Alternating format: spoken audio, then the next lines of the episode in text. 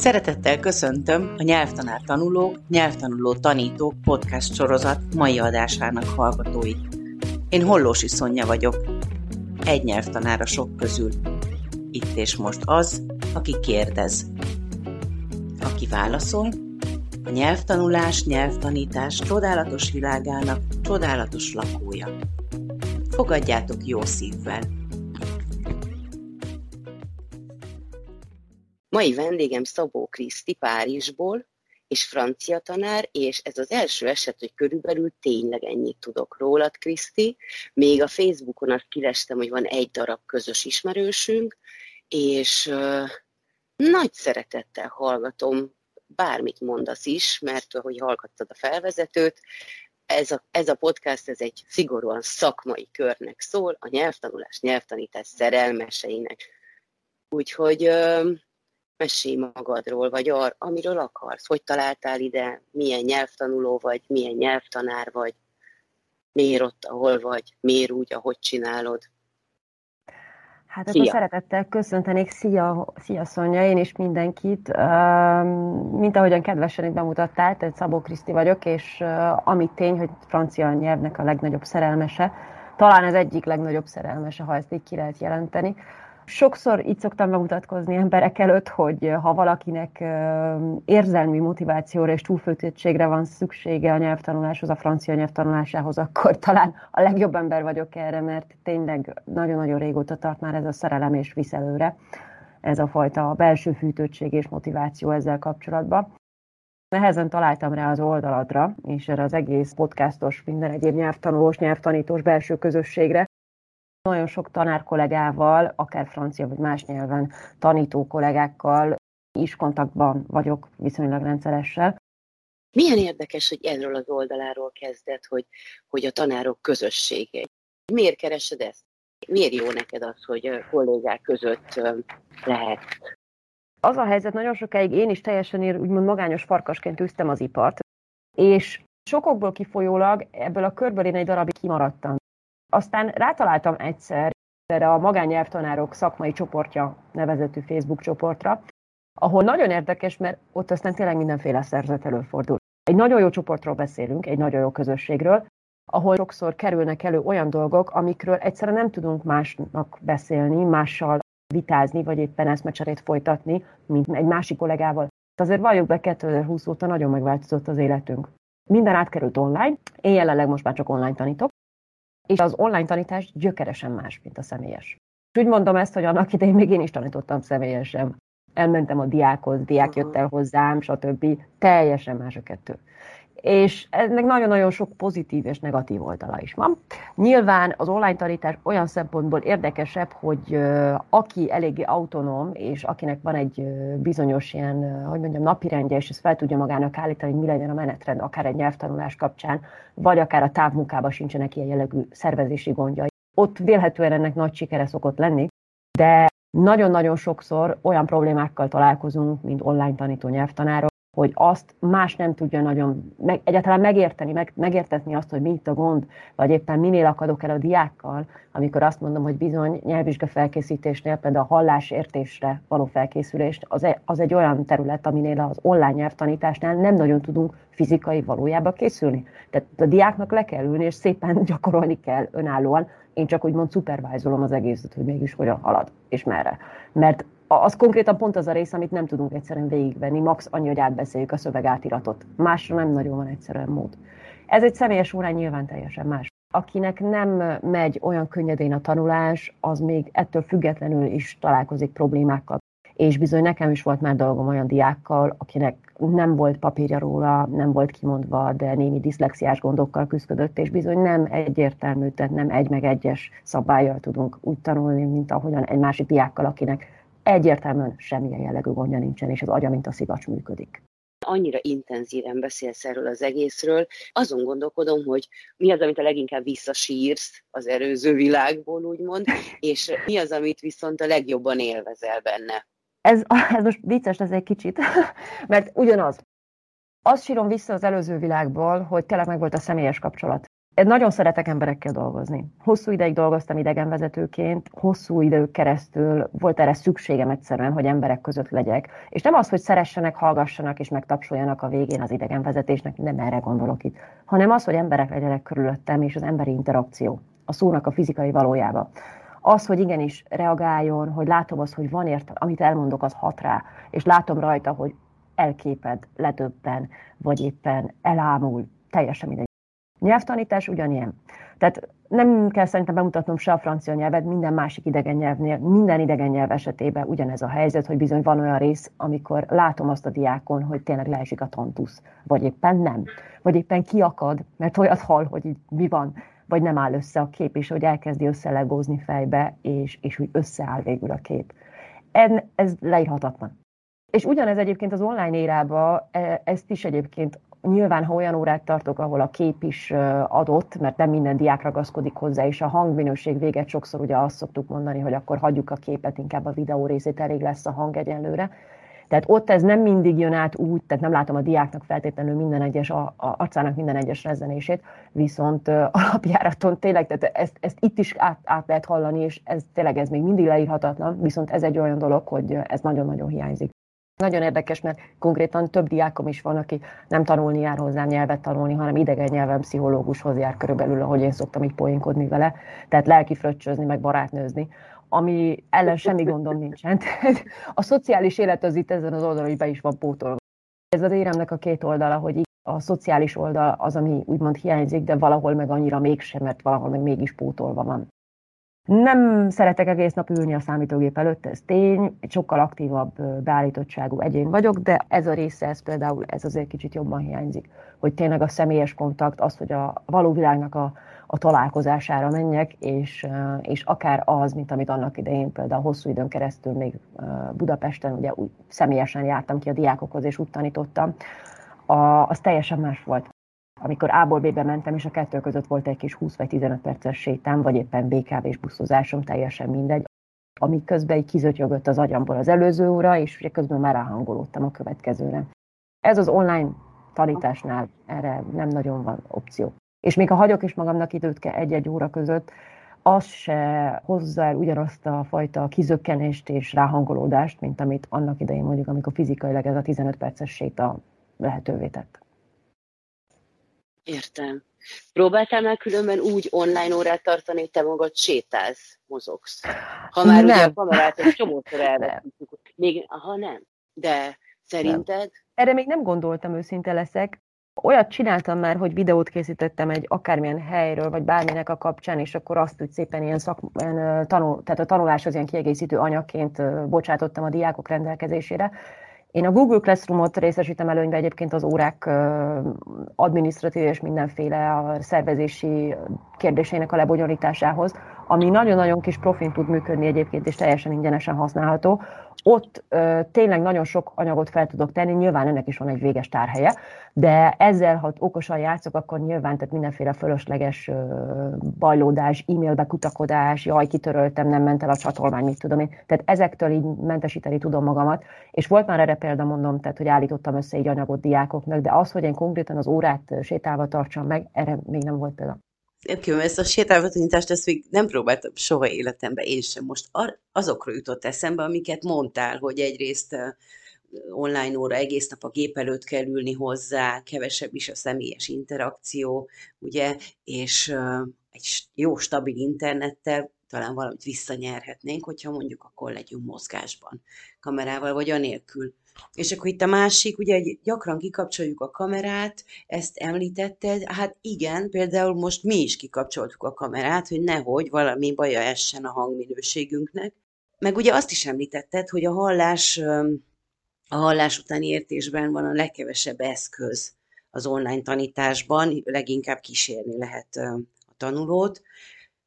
Viszont most nekem valami eszembe jutott, nem tudom, mi a véleményed róla, hogy hogy ez nem valamiféle nyeressége ennek az elmúlt időszaknak szerinted mégiscsak, hogy, hogy nem tudunk segíteni a hallás utáni értésbe, de szinte észrevétlenül kapcsolódtak le a kamerák, hogy mentsük, ami menthető. Nekünk is rengeteg óránk van különben, valaki mondjuk vezetés közben jelentkezik be, és akkor nem használ kamerát. Miközben eszembe jut a, a, a múltból egy velem egyidős, ugyanazt a diplomát birtokló, tehát francia tanári diplomával rendelkező kolléga, aki engem titokban megkeresett, amikor azt a feladatot kapta a munkahelyén, hogy telefont vegyen fel franciául, és akkor úgy érezte, hogy a diploma ide vagy oda nem, nem tud elég jól, és segítséget kér. De meg amúgy is. Ez a telefonálás, ez egy múmus volt, mert a hallási utáni értés nehéz. Na szóval akkor a véleményed érdekelne erről, hogy nem gondolod, hogy ezt már lehet strigulázni az elmúlt egy év pozitívumai közé? De egyébként ez, ez a számomra megdöbbentő, és pontosan ezt akartam mondani, hogy ez például egy olyan dolog, ugye, amit egy online óránál nem tudunk úgy begyakorolni, mint ahogyan annak idején erre volt lehetőség, és volt, volt idő, meg, meg fizikailag a hely adott volt, hogy akár a hallásértés, hallás utáni értés feladatokat átrágjuk úgy közösen a diákkal. Erre most ugye ez már nem adott. Viszont ez az, hogy a kamera nélküli órás diákai, diákjaimnál, és nekem erre vezetek én egy belső statisztikát egyébként, így név nélkül, mhm. hogy a kamera nélküli órás diákoknál ez valahogyan sokkal jobban megy. És a sokkal jobban alatt most nem fogok számot mondani, de, de durva eredmények, tehát mindig ilyen közel, max pontszám közeli eredmények jönnek ki. Ennek a, nyilván lehet sok mindent rá lehet erre fogni, okosak, ügyesek, mit tudom én, egyéb, diák érdeme, tanár érdeme, szorgalmas, nem tudom, mire lehetne még ráfogni, de őszinte leszek, én hiszek abba, mivel jó magam is járok most is ugyanígy online külön órára, bár ott konkrétan mi mindig használjuk a kamerát a tanára, de ettől függetlenül nekem is sokat fejlődött a hallásértésem. Én most angolból járok külön órára. Ez számomra elképesztő, tehát ilyen katarzis jellegű élmény, azt mondom, hogy igen, tehát nagy, nagyon nagy erővel kényszerítettek ránk valamit, és hogy az egész tanári közösségre, hogy igen, változzanak a dolgok, mert egyik napról a másikra kellett mindennek változnia. De azért valljuk, tehát már egy jó ideje az online tanulás dömping szinten volt jelen, tehát eléggé sok tanár volt, aki már helyből úgy hirdette meg magát, hogy az online tanulást részesítik előnybe és az online órákat. Ez persze kényelmesebb is mindenkinek, valamint valljuk be, valamilyen szinten ez lesz a jövő.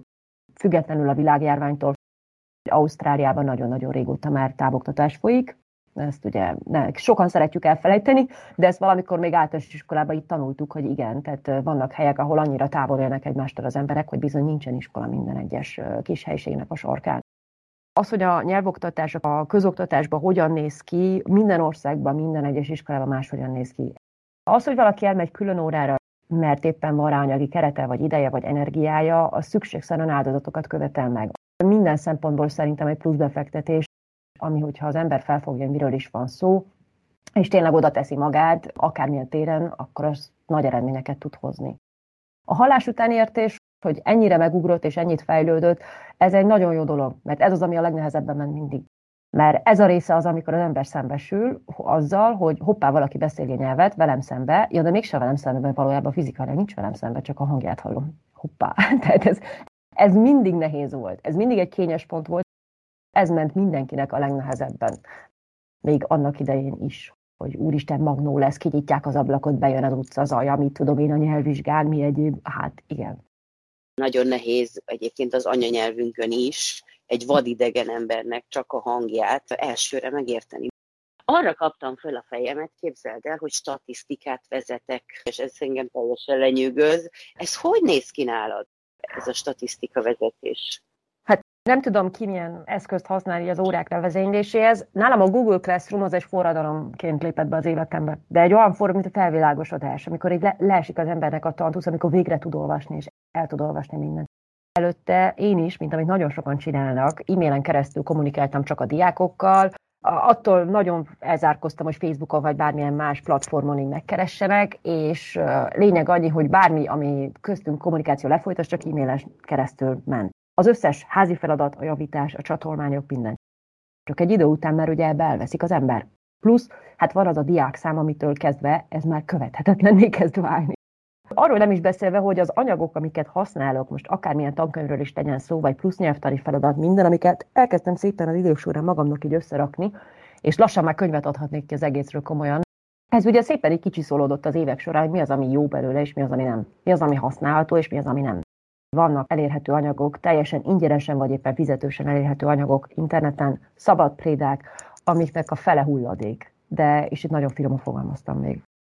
A statisztika nálam az úgy néz ki, hogy bizony egyrészt az anyagok terén is nagyon jól tudom, hogy, hogy melyik az, amivel kihez tudok hozzányúlni, és milyen típusú diákhoz. Mert bizony azért nagy, nagy kategóriából be lehet sorolni a diákokat, általánosítás ide vagy oda, nem a bekategorizálásra gondolok itt ezzel, tehát nem vagyok ennyire felszínes, nem erről van szó, hanem szimplán arra, hogy látom, hogy valakinek például az írással több gondja van, mint a beszéddel. Vagy éppen a helyes írás és a nyelvtani dolgok az ilyen apró nüanszok, amikor be kell hinnem nőnembe, meg több eszembe egyeztetgetni a dolgokat, ami szóba sokszor nem érvényesül a francia nyelvbe például, írásban viszont kegyetlenül. Az nem megy.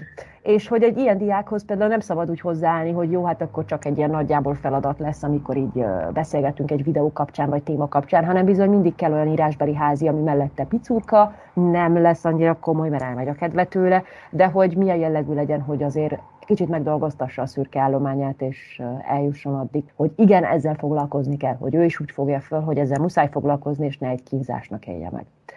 Valamint látom azt, kivel, melyik segédeszköz, vagy éppen milyen jellegű nyelvtani, vagy szókincsfejlesztő kötetek kapcsán, és azokat használva hogyan fejlődünk, milyen irányba, és mennyire, hogyan tudunk haladni egyszerűen. Sokaknál van arra példa, hogy akármilyen könyvet szedünk elő, egyszerűen egyik se jön be, egyik se testhez álló az illetőnek. Ilyen van. Én is jártam már így. Nem a francia kapcsán, de jártam már így, tudom milyen az, amikor egyszerűen nincs olyan könyv, amivel, amivel úgy azonosulni tudna az illető. Ez van.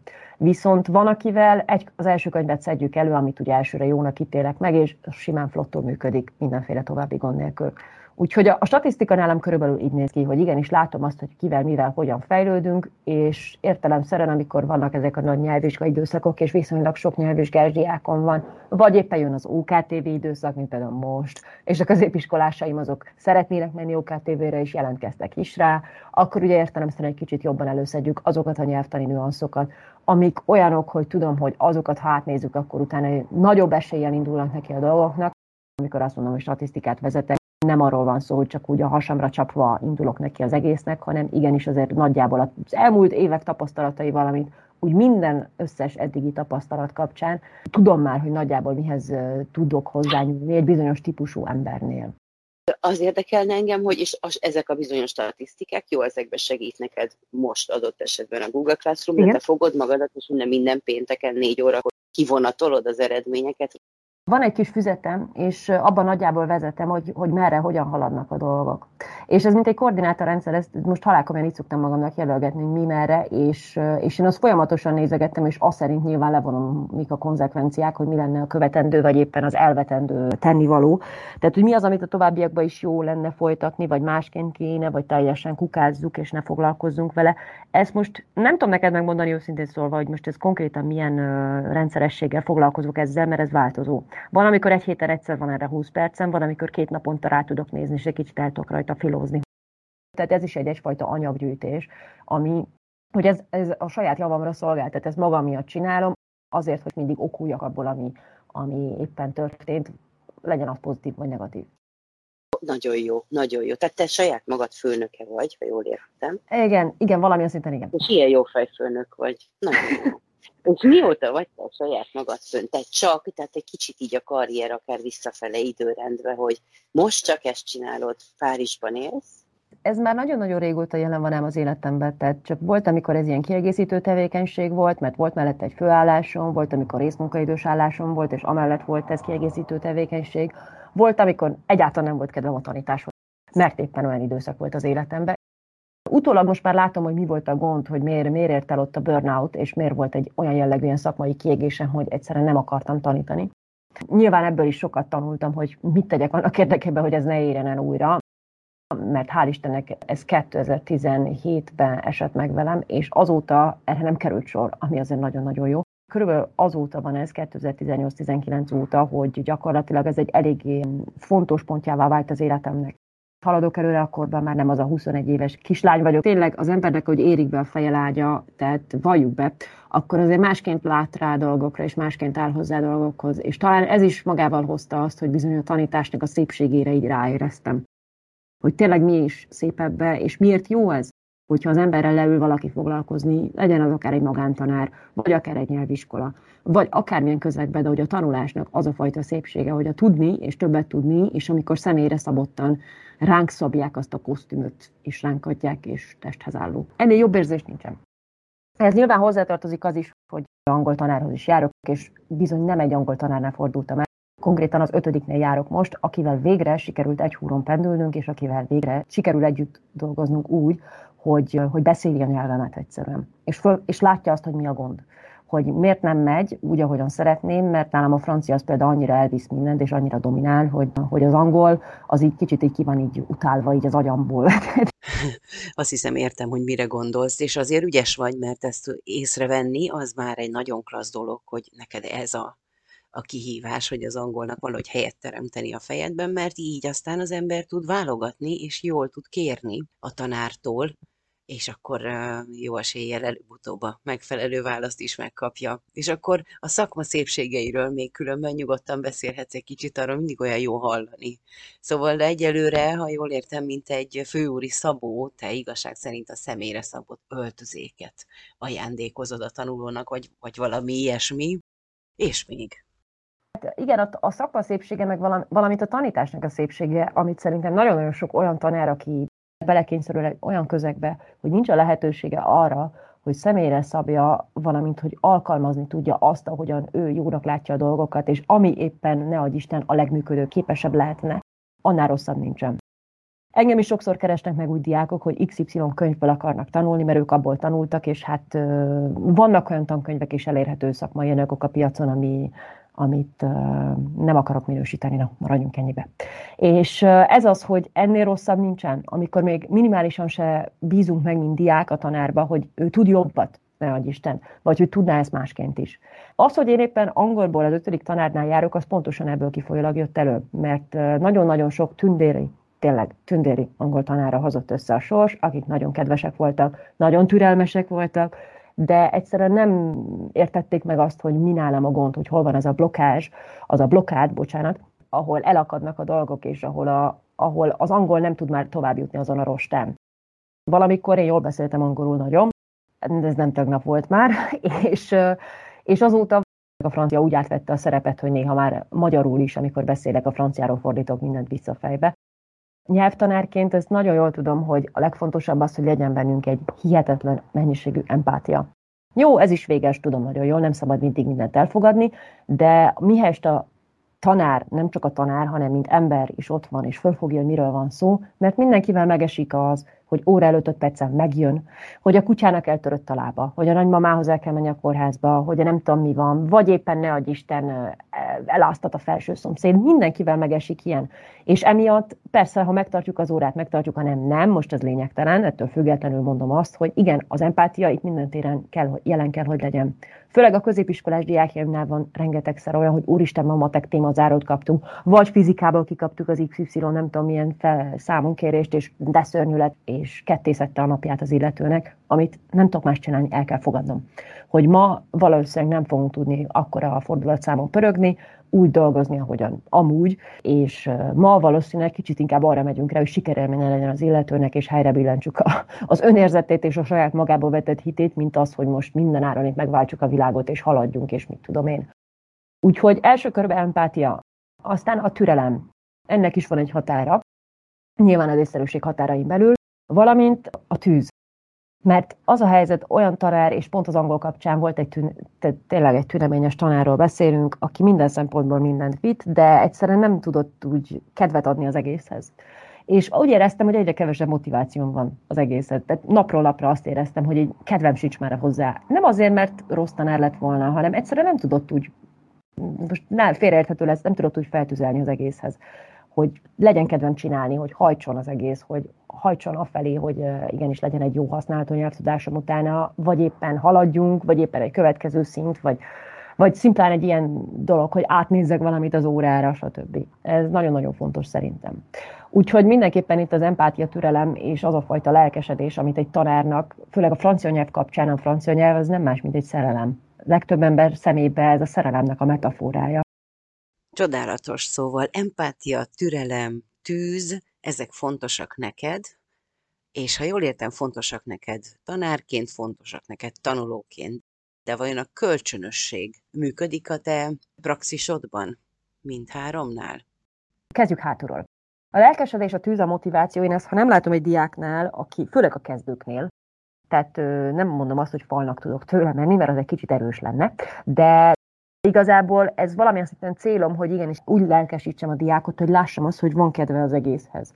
Tehát, hogy ha ez, ez, ez számomra egy nagyon fontos visszajelzés olyan szempontból, hogy akár legyen egy C1-es, vagy éppen egy B2-es, vagy akármilyen szakmai nyelvvizsgára, OKTV-re, bármire készülő diák kapcsán, vagy éppen a kezdő, a hobbi tanuló, aki tényleg csak úgy már x év tanulás után úgy döntött, hogy na, akkor most öreg korára megtanul franciául, teljesen mindegy, miről van szó ez nagyon fontos, mert ez egy nagyon fontos visszajelzés, hogy az ember éppen papufával üli végig az órát, és igazából meg se hatja az egész, vagy pedig ha látom, hogy tényleg van kedve csinálja, és akarja.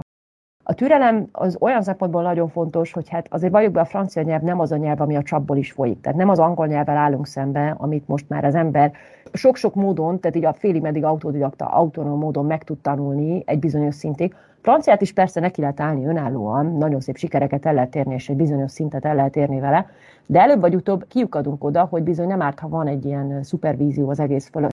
Tehát, hogy van egy kis segítség, aki mondjuk a körmünkre néz, és is felhomályosít minket olyan dolgokkal kapcsolatban, amit magyarul homlok egyenest másként gondolunk. Mert egy, kezdjük ott, hogy a gondolkodásmód teljesen szögegyenest más a magyar és a francia nyelv között.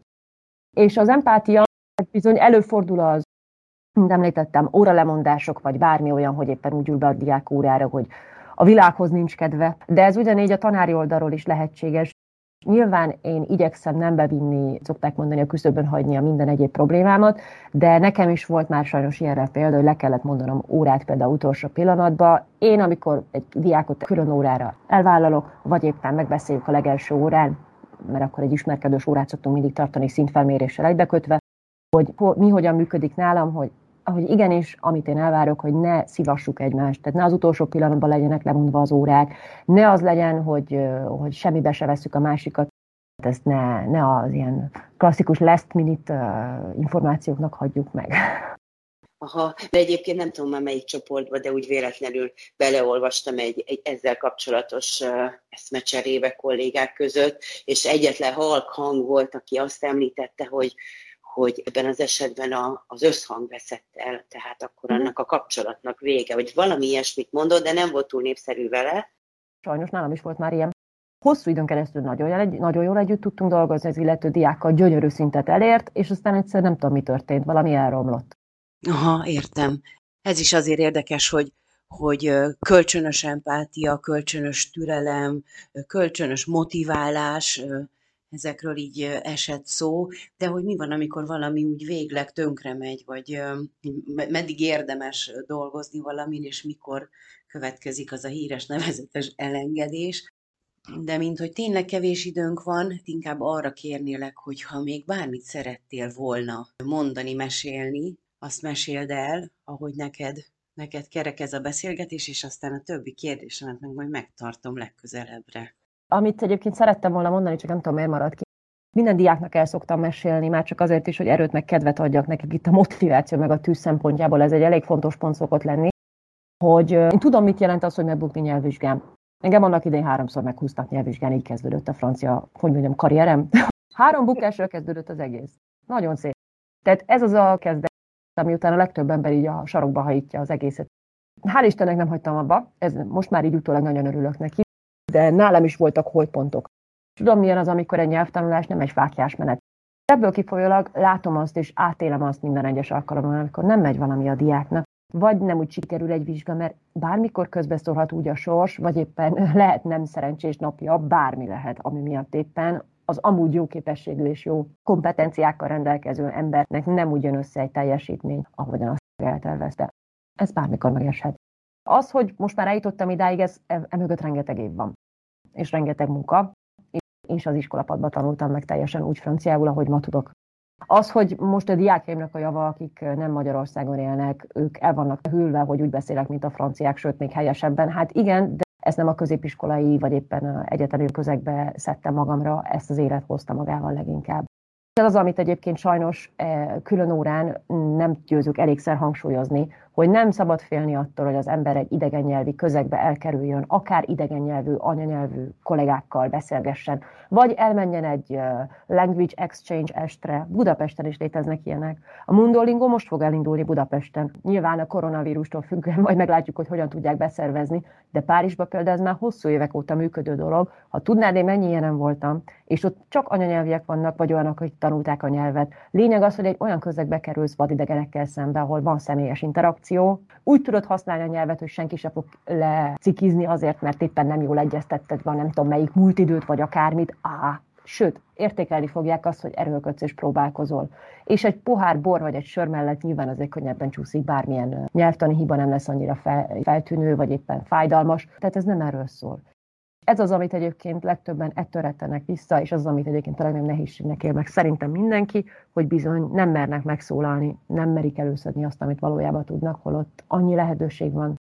Rengeteg lehetőség van, ez csodálatos végszó. Rengeteg mindent meséltél nekünk, empátiáról, türelemről, tűzről, saját élményeiddel illusztrálva, és ennek az utolsó gondolatnak, hogy menjünk a való világ találkozására, és nyissuk ki a szánkat, és próbálkozzunk, mert tele vagyunk jobbnál jobb lehetőségekkel, ha körülnézünk. Ez különösen tetszik nekem.